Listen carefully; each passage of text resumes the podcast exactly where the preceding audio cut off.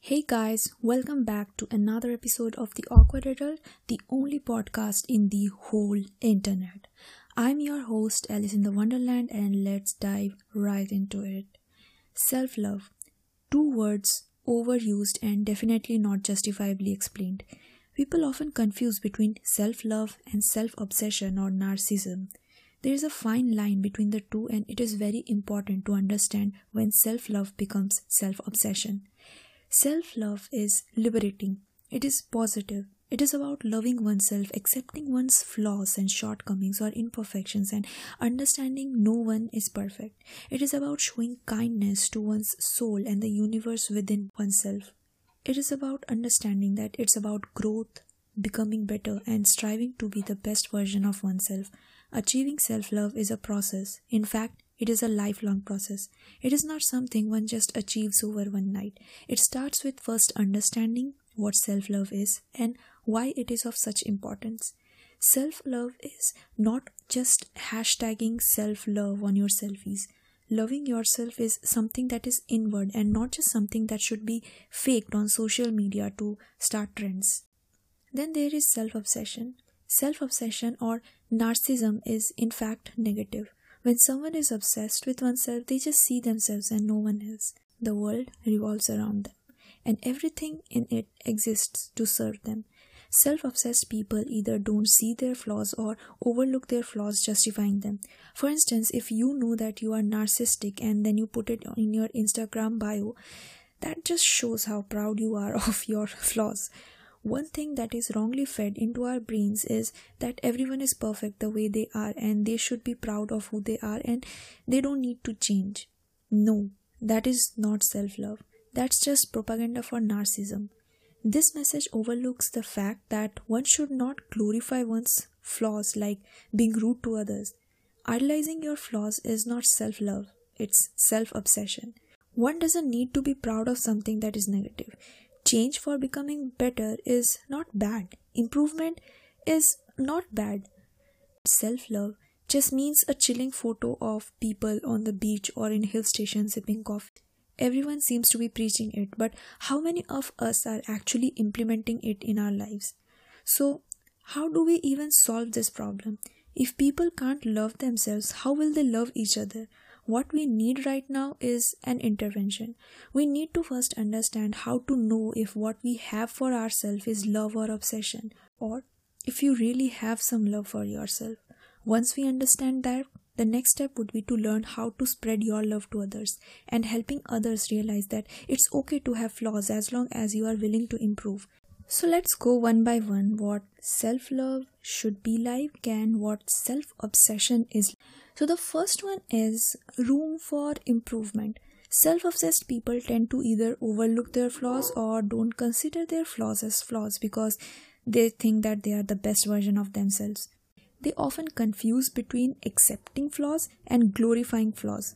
They think that if they just tell everyone I'm selfish and that's just the way I am and I can't help it, then it's just idolizing it and they are making it clear that there is no room for improvement because they have accepted this as their flaw and hence there is nothing wrong with it.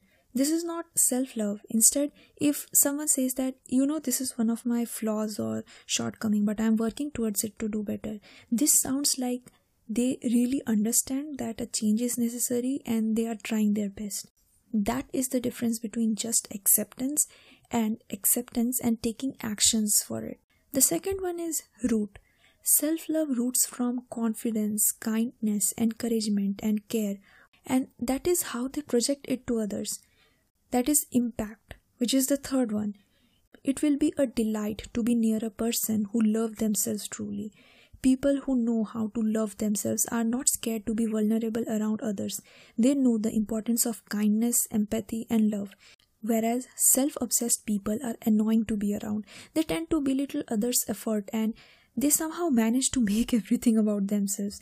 They know how to turn the conversation around and make it about themselves because they simply think that they are perfect and they are important. They just seek attention and love to be in limelight and the topic of the talk. The fourth one is self love teaches to be a happy person, whereas self obsession is about being happy only with yourself. The fifth one is self love teaches you to be a source of inspiration, happiness, and treating others with respect, whereas self obsession is about being the main priority and expecting others to respect you and give you attentions, but they don't believe in reciprocating it to others unless it serves their purpose. Self obsessed people tend to be egoistic, ignorant. They can't understand other people's feelings and are insensitive to them in real life, whereas self loving people are usually more approachable and down to earth and empathetic. Self obsessed people tend to be defensive. They live in a superficial world and deep down they fear that someone might prove them wrong and they can't stand it.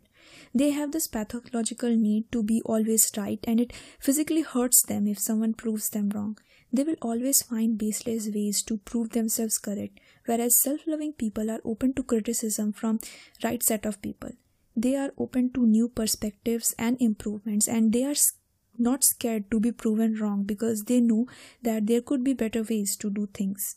Because of this need of self obsessed people to be always right, you will often find them contradicting themselves.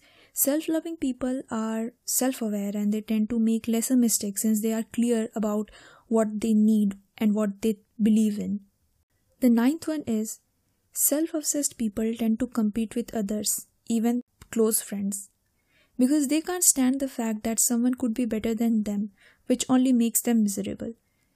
This rat race soaks all energy out of them and it might lead to developing all these negative thoughts for others isolating them even more from others.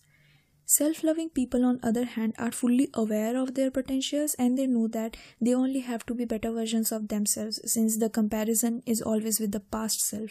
And it tends to be a fun journey and a peaceful journey with no negative emotions and just being positive. And they spread this energy to people around them too being kind to one's soul, one's body, and being aware of oneself, and standing up and protecting oneself from injustice and inequality, and projecting these ways to everyone else in the world is what self love is about. Being self aware of one's shortcomings and making sure you are not exploiting others of their love is what self loving is about. And as incredible as it sounds, it is a difficult process too. Loving yourself is difficult. It takes patience and understanding, but when you achieve it, it is totally worth it. It is peaceful. So guys, I hope you liked this episode and I hope to release another episode in next week too. So today's episode was part of a 3 episode series called Fine Line where I talk about two similar topics that are often misunderstood as the same, causing confusions. So I will see you again soon. Till then, have a great weekend ahead. Stay happy, stay healthy. Bye bye.